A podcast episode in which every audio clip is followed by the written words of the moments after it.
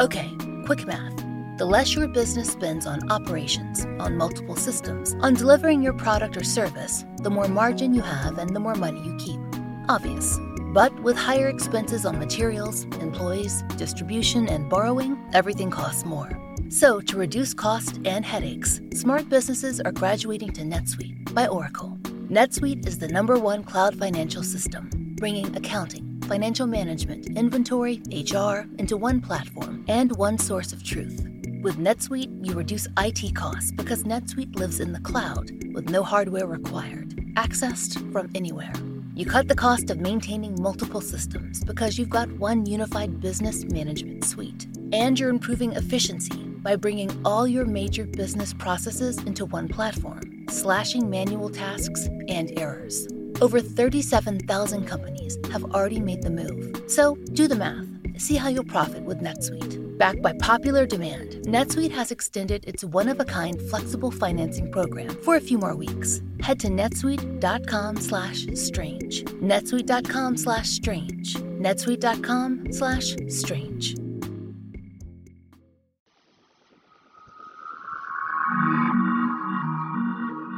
I'm Laura Norton, and this is One Strange Thing, the show where we search the nation's news archives for stories that can't quite be explained.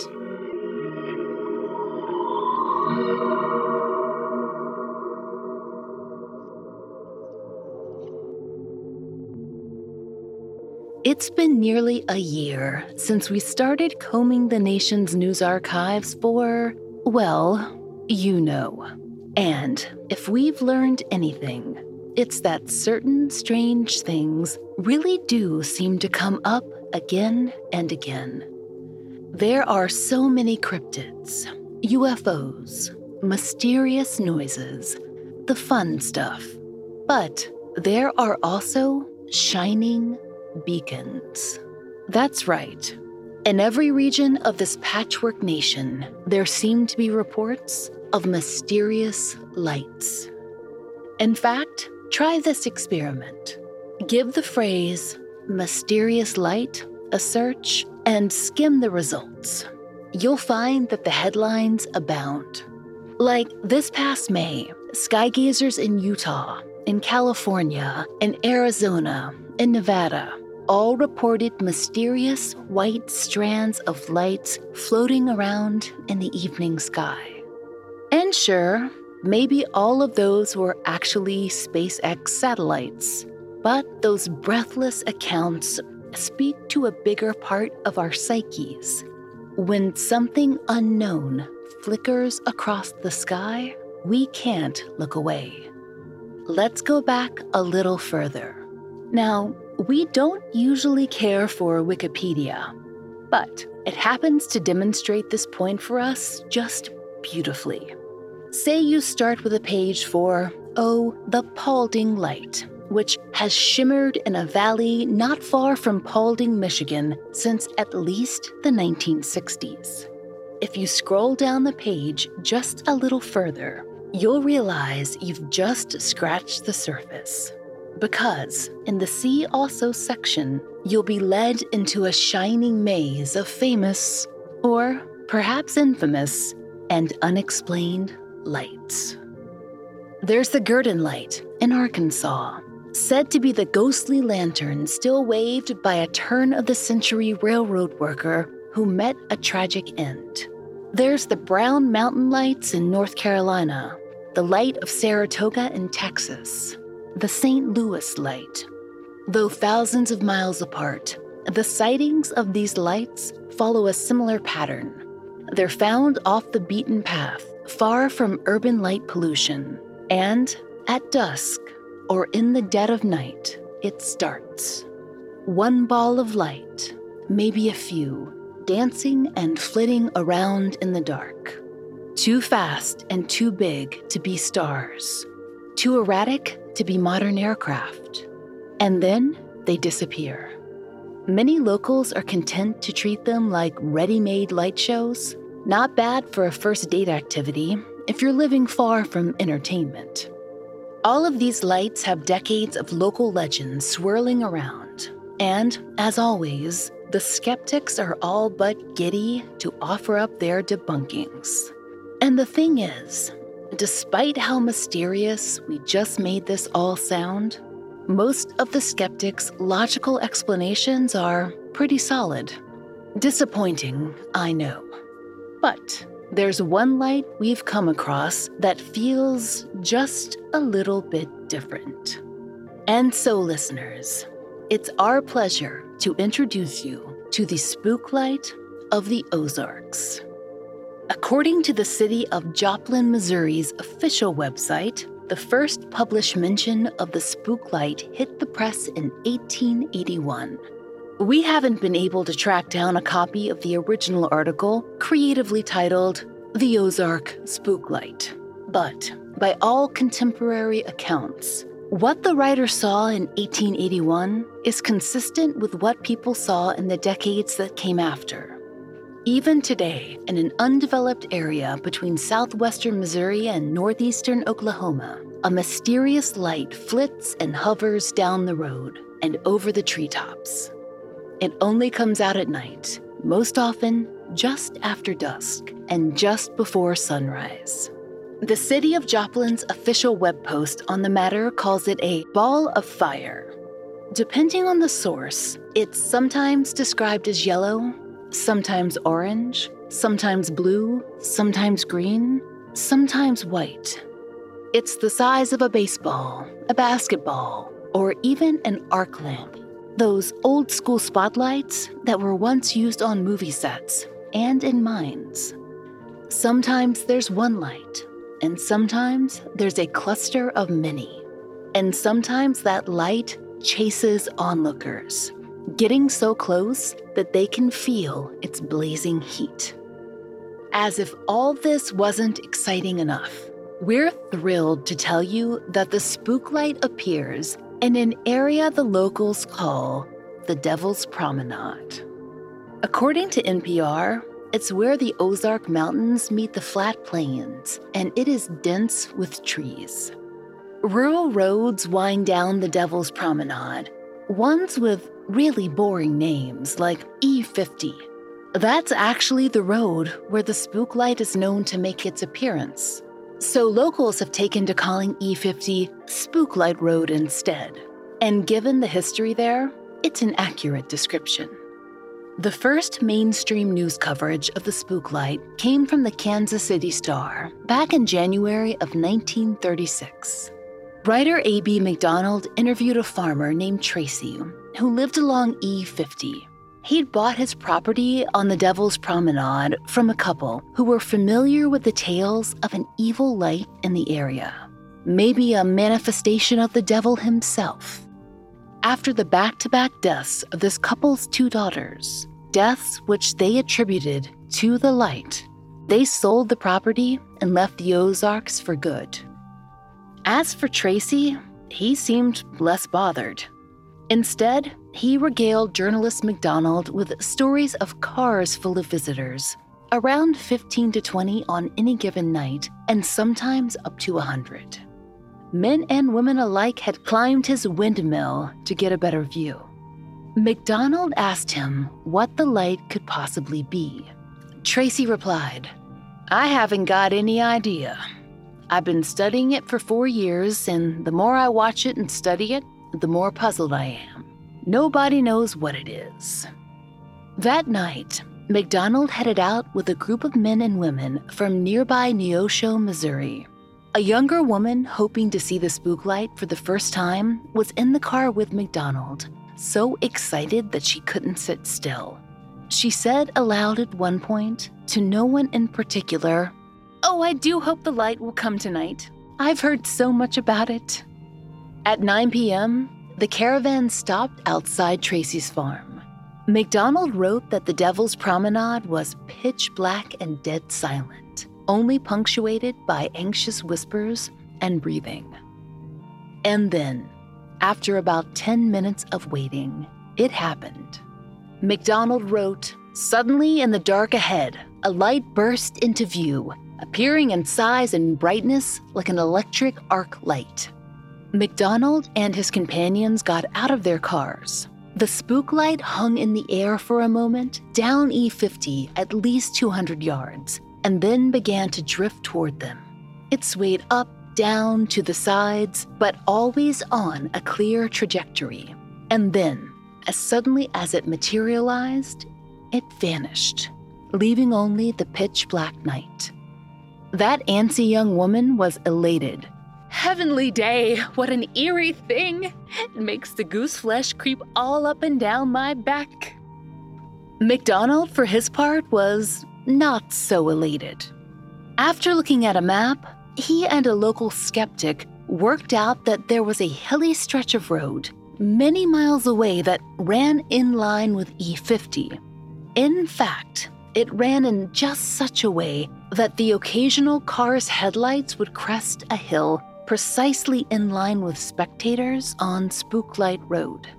The headlights would be far enough away to appear as one and would travel for long enough that a viewer could watch the light appear to drift along the road before vanishing back into the hills. A very similar account to McDonald's ran in the Kansas City Star in October 1955, nearly 20 years later. This time, it was journalist Howard Turtle who wrote that the night that he went spooklight hunting, he parked in a well known viewing spot. His eyes strained to see any hint of light in the darkness. And then, he wrote, something happened down the road. Suddenly, there's a flash ahead. No doubt about it, it's light. Bright, round like a croquet ball, yellow in color. But wait, there's another. Not the same kind of light. It's white, ghostly, luminescent, the size of a baseball. Instead of glaring bright, it's faint. Howard Turtle watched as this faint light became brighter and grew to the size and shape of a football. And then, he wrote, it came hurtling down the dusty road at what looked like 60 miles an hour. It passed overhead, and then it vanished. Howard saw the spook light from several different vantage points that night. But just like McDonald, he spent a good part of his article in efforts to explain what he'd seen. There'd been a civil engineer in Neosho, 30 miles south of the Devil's Promenade, who'd used surveyor equipment to study the light. And, as with McDonald's skeptic, the conclusion was that it had to be car headlights in the distance. It was all down to tricks of the mind and the eye. And so, those breathless stories of the spook light vaporizing in cars, scattering sparks and radiating heat Hysteria, as far as the journalists were able to reason. An especially weird game of visual telephone, if you like. As it turns out, the headlight explanation is a popular one, and not just for our spook lights in the Ozarks. Those other lights that we mentioned at the top of the episode in Michigan, Arkansas, the Carolinas, St. Louis, all have been explained away with similar reasoning headlights from a highway in the distance, work lights from a nearby mine reflecting off a lake. These debunkings have been issued throughout the past century for most all famous ghost lights. And though we take issue with the smug tone in some of them, even we have to admit they offer some pretty solid lines of reasoning. Or, you know, they would, except for one strange thing. In the case of the Ozark spooklight, they haven't explained the mystery. The spooklight didn't just show up around the turn of the century when cars became more common. It is much, much older, predating cars and maybe even electricity. These sightings have been happening for 150 years, give or take, and for equally as long, people have tried to explain them. In Missouri, the white settler stories of the spooklight date back to the late 1800s, and that's hardly the end of the record. The UPI and many other sources note that the Osage and Quapaw nations have stories several generations older than that. According to the City of Joplin's website, one of these historical explanations involves either a Confederate sergeant or an Osage chief depending on the source, searching for his head by lamplight. Another claims that a young woman from the Quapaw Nation once eloped with a man her family disapproved of. She and her lover leapt off a cliff to avoid capture. The mysterious lights appeared soon after, and some thought them to be the lover's spirits.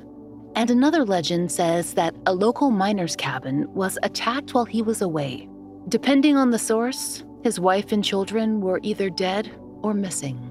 And so the miner combs the area still, looking for his family and maybe vengeance.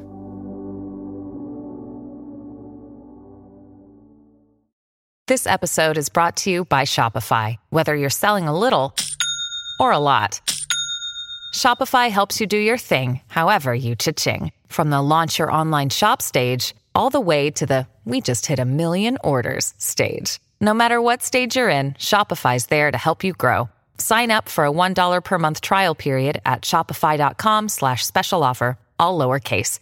That's shopify.com slash special offer. Another day is here, and you're ready for it. What to wear? Check. Breakfast, lunch, and dinner? Check. Planning for what's next and how to save for it? That's where Bank of America can help. For your financial to-dos, Bank of America has experts ready to help get you closer to your goals. Get started at one of our local financial centers or 24-7 in our mobile banking app. Find a location near you at bankofamerica.com slash talk to us. What would you like the power to do? Mobile banking requires downloading the app and is only available for select devices. Message and data rates may apply. Bank of America and a member FDIC.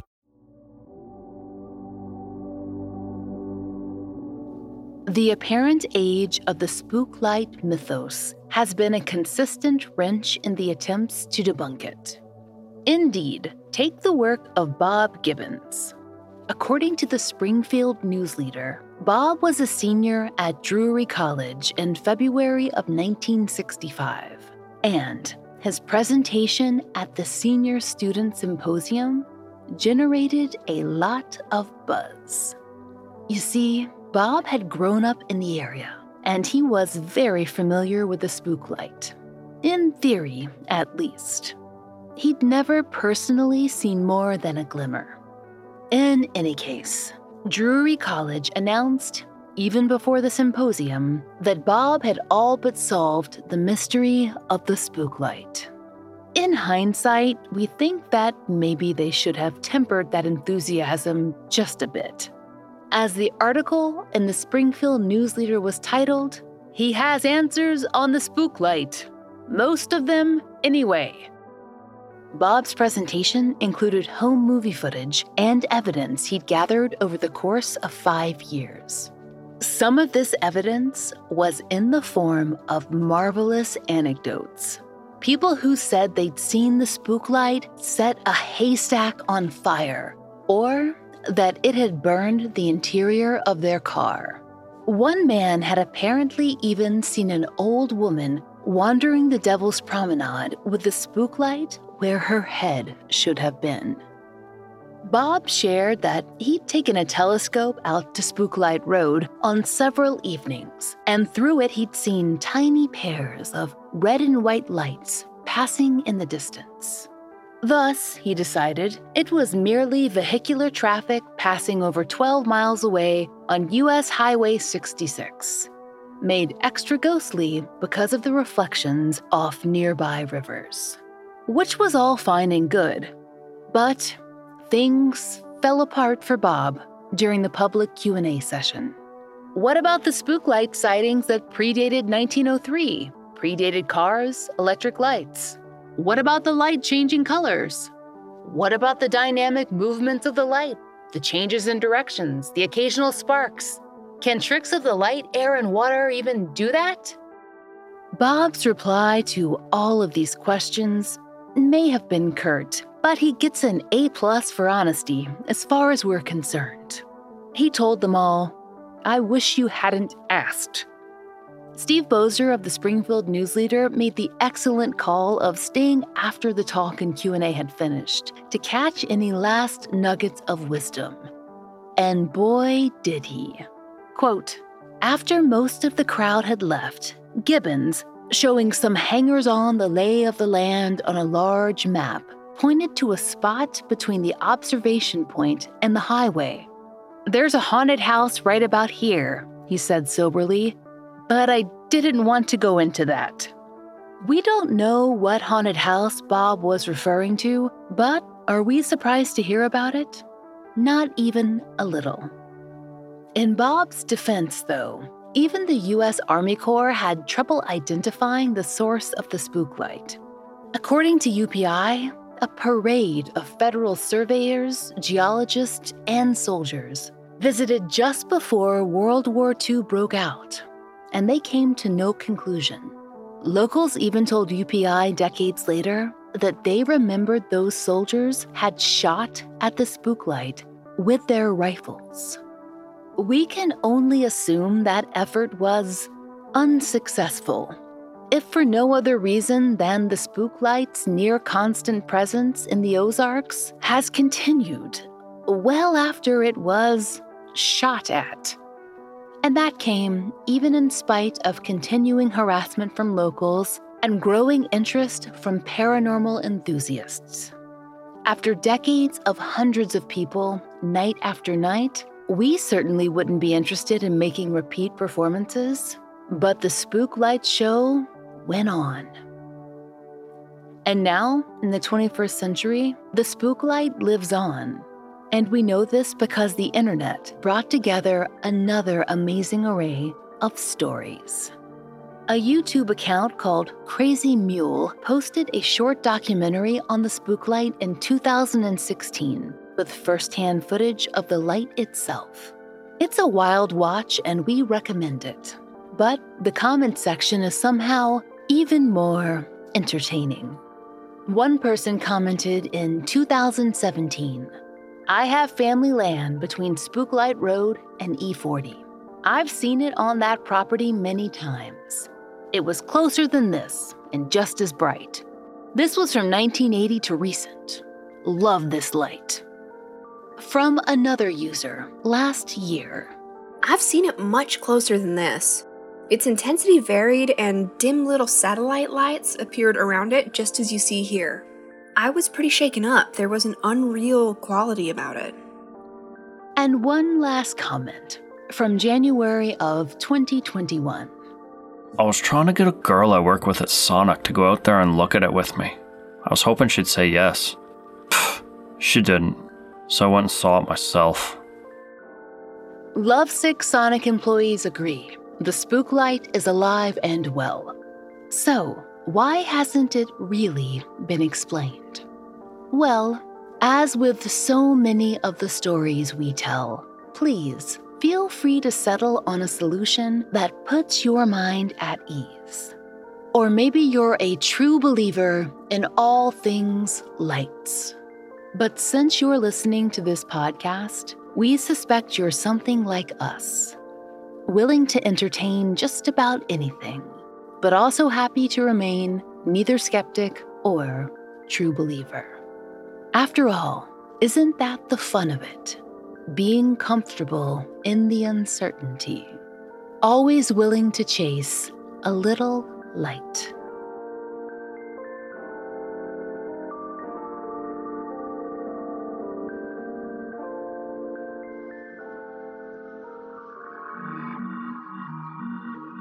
We hope you'll join us next time for another real life story from the fine print of America's local papers. From the lives of regular people, just like you and me, except for one strange thing. Oh, and strangers.